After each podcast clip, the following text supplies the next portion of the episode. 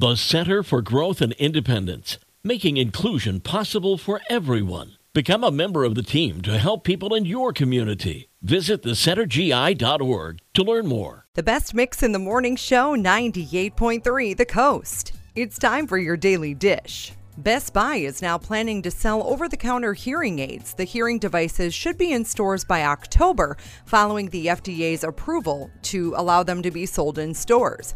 Allegedly, Buffalo Wild Wings is adding pizza to their menu just in time for football season. Their boneless bar pizza is topped with boneless wings, ranch dressing, blue cheese crumbles, hot peppers, chopped green onions, and medium buffalo sauce. Hmm.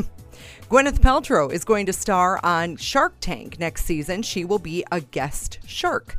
LeBron James has signed a two year, $97.1 million extension with the LA Lakers. He can opt out, though, of the contract in order to play with his son Bronny when he turns pro. Jeopardy host Ken Jennings will guest star on Mayim Bialik's Fox sitcom Call Me Kat. I love that show.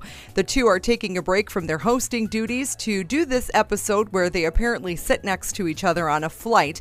Ken wants to sleep and Mayim wants to talk.